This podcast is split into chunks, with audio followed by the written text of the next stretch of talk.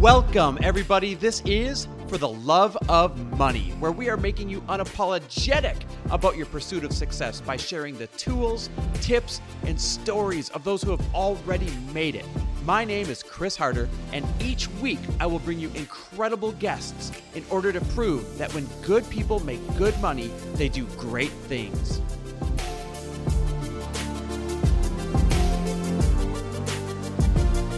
Hey everybody, welcome back to another mini episode of For the Love of Money, episodes that I like to call my 2 cents. And today I'm actually going to tell you a very personal story, something that I did the other day. And some of you are going to like it and have a breakthrough.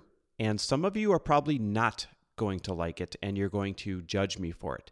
And I debated whether or not I should tell this story. But at the end of the day, I realized this. This podcast exists solely to help you understand how the wealthy think, to help you change your own money mindset, to give you the choices of how you want to view money, how you want to embrace it, how you want to go out and pursue it, because to each their own.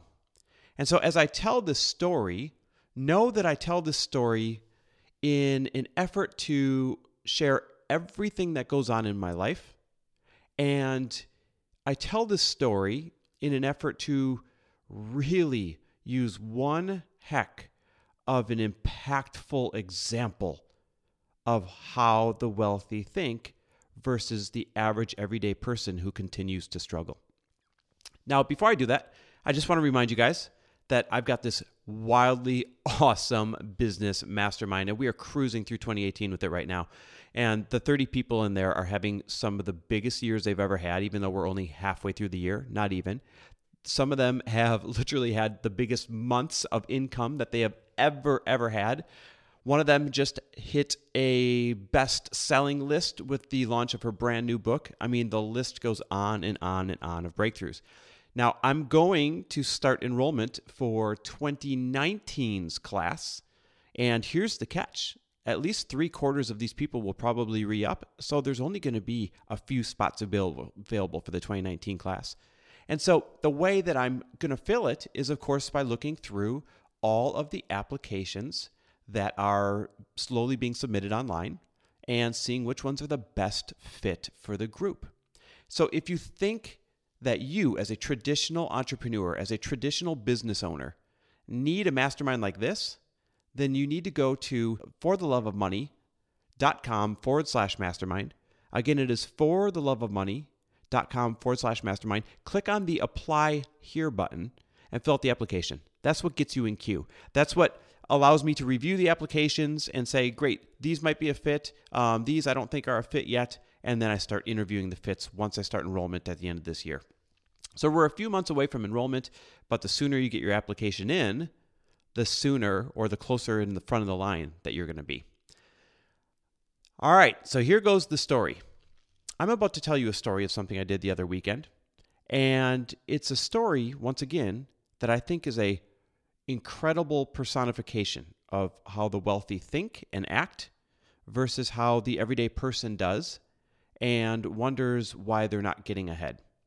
I'm not telling you this story for you to like me, and I'm not telling you this story for you to judge me. I'm telling you this story in an effort to create a breakthrough. And sometimes the most controversial stories are the ones that stick with you and illustrate something and allow you to choose a side or create a breakthrough. So I call it the parking meter story. Now, here it goes. Lori and I went down to the beach to go surfing the other day. And it was the afternoon, and it was on a weekend. And if you've ever come to Santa Monica or any major beach tourism city and tried to go down to the beach parking lots, it is a line. It's not just a line to get in, but it's a line to go up to the little machine and buy your little parking ticket that you have to put in your windshield. And so we parked, got the surfboards off the truck, and I went to the line. And I realized, whoa, we're going to be here a while. Like, I started counting the people in front of me. There were 11 parties in line in front of me, and each person was taking about 5 minutes.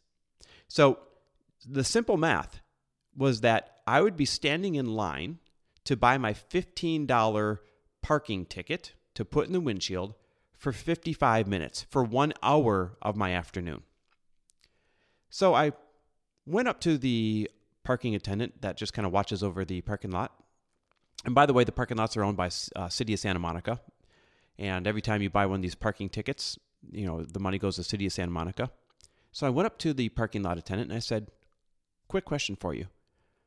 How much is the parking ticket if I don't buy the pre-ticket, right? So they come through, they patrol the parking lot, and anyone who didn't buy this little park here ticket for $15, they'll give you a actual parking ticket like you would get out in the city. And he said, oh, it's $50. And I said, okay, thank you. And I immediately made the calculation.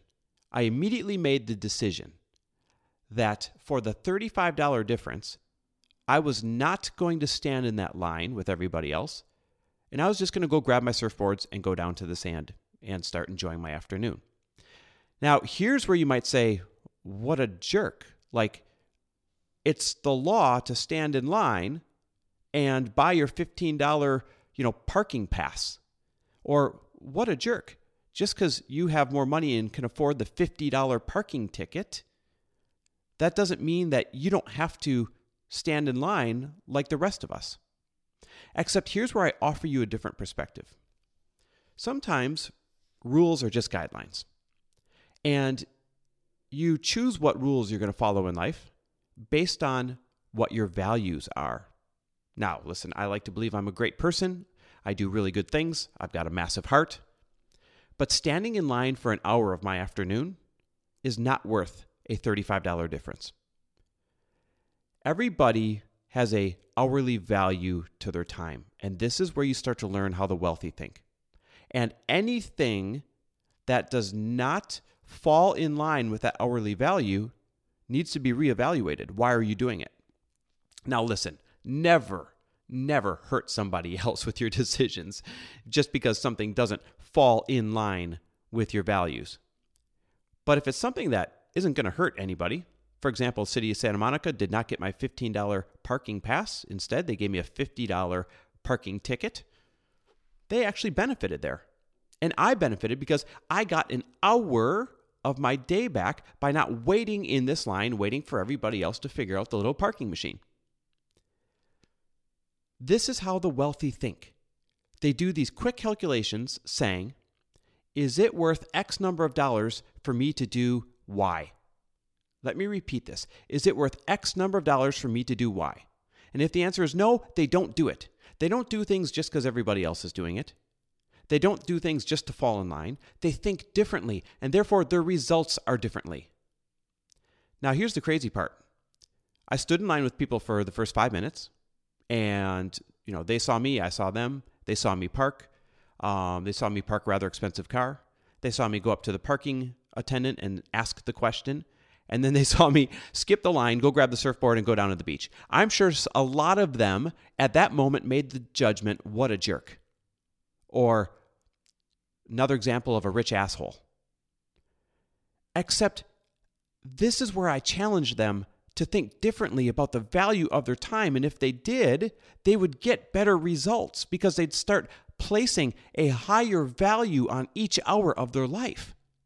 So while they may pass judgment for what I did, I would like to think that I inspired at least one person that realized, wait a minute, why am I standing here for a $35 difference? I'd rather go get 1 hour of my vacation back. I'd rather go get 1 hour of my time back. Time is the most valuable thing you have, something that you literally can never buy again or replace. And so as I tell you this story, I'm sure some of you have judgments, like, what a jerk, laws are laws, rules are rules, you're supposed to buy the little parking pass and stand in line just like everybody else. And I bet some of you are having an aha moment, like, oh, I get it. You actually have to value your time, like place a real value on your time and act accordingly if you are going to attract abundance. And you might be saying, well, wait a minute, how does skipping a line and paying an extra $35 attract abundance? Well, number one, I made an abundant decision. I didn't nickel and dime myself and exchange an hour for that $35 difference. No, I made an abundant decision and said, you know what? I can afford $50, no problem. Money does not matter. What matters to me is my time spent on the beach with my wife. That's how you attract more abundance. Another way that this attracts more abundance is instead of standing there pissed off in line for an hour and getting annoyed. And then having that be the trickle-down effect. Maybe I would have bothered Lori afterwards because I would have been in a bad mood. We would have had less time surfing, which means we wouldn't have been as recharged, which meant when Monday rolled around, we wouldn't have been as prepared for our income-producing workday. Follow me there? But instead, because of the decision I made, I skipped a line, I didn't get frustrated, I felt empowered, I went down and got an extra hour of hanging out at the beach with my wife, recharging, feeling amazing, and when Monday rolled around, I felt fantastic and was able to produce significant income because I was in the flow and recharged. And so I'm really curious to know, as you listen to this, what you think. If you think, well, you should have followed the rules because everybody else is. Or if you're having the breakthrough of, sometimes rules and traditions need to be questioned. And when you think differently, you get rewarded differently. Let me know what you guys think. I'm curious. Either way, you know I love you, I appreciate you, and I'm always going to share my life with you and every part of it in order to teach you how to think more abundantly. Because once you do, you know what happens. When good people make good money, they do great things. Thanks for listening. And if you loved this episode and know of someone else who is as successful as they are generous, please pass them on to me. It would mean the world to me if you help me get this cause and this message out to as many listeners as I can.